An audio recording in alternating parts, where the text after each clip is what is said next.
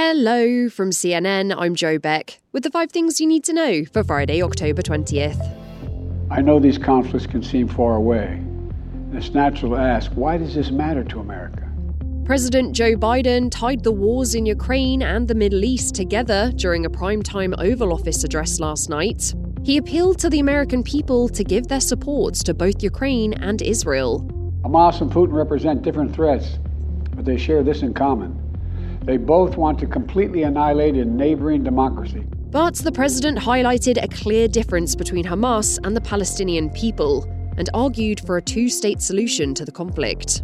The White House is expected to request north of $100 billion from Congress to help both Israel and Ukraine, among other national security priorities. Biden also said he secured an agreement for the first shipments of humanitarian assistance from the UN to civilians trapped in Gaza. Multiple sources say attempts to get that aid into Gaza have been delayed, though. All the while, the situation there is getting even more desperate. 20 trucks were expected to use the Rafah border crossing from Egypt today, but now US officials say that's not likely to happen until the weekend, possibly tomorrow. For people in Gaza, the aid can't come soon enough, and Doctors Without Borders says the region's main hospital will probably run out of power in less than 24 hours. The group says many patients will die without electricity.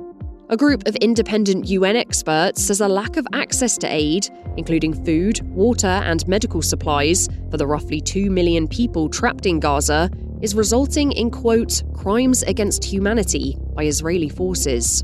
An Israeli official rejected that accusation, though, pointing to the 200 hostages being held by Hamas and the initial terror attack from the group that started the current conflict.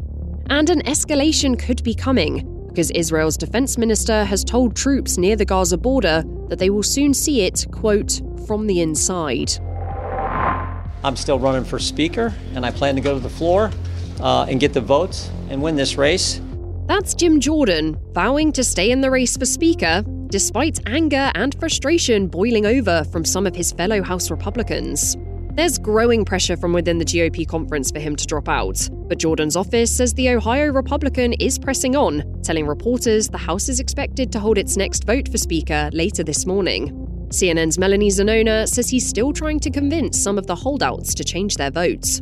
We'll see if Jim Jordan is able to make any progress. We are told, however, that there were some people who voted for Jordan on the second ballot who are now planning to vote against him on the third, which would be very problematic for Jim Jordan and his speakership.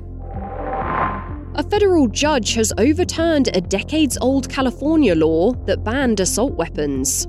In his ruling yesterday, the US District Judge called the restriction extreme and unconstitutional saying it went against people's Second Amendment rights. He also said the law had no historical precedence, something that's now required after a landmark Supreme Court decision last year that changed the framework courts are supposed to use when judging firearms regulations.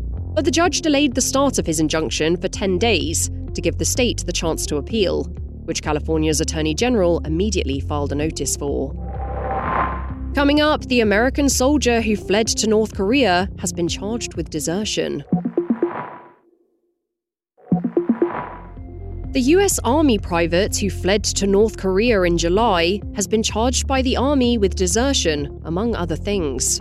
A document seen by CNN says Travis King is facing eight charges in total, including possession of child pornography, assaulting fellow soldiers, and disobeying a superior officer. King made headlines back in July after US officials said he, quote, willfully and without authorization crossed into North Korea from South Korea. In a statement, King's mother says she's extremely concerned about her son's mental health and asked he be, quote, afforded the presumption of innocence. That's all for now. I'll be back with our next episode, which drops at 9am Eastern.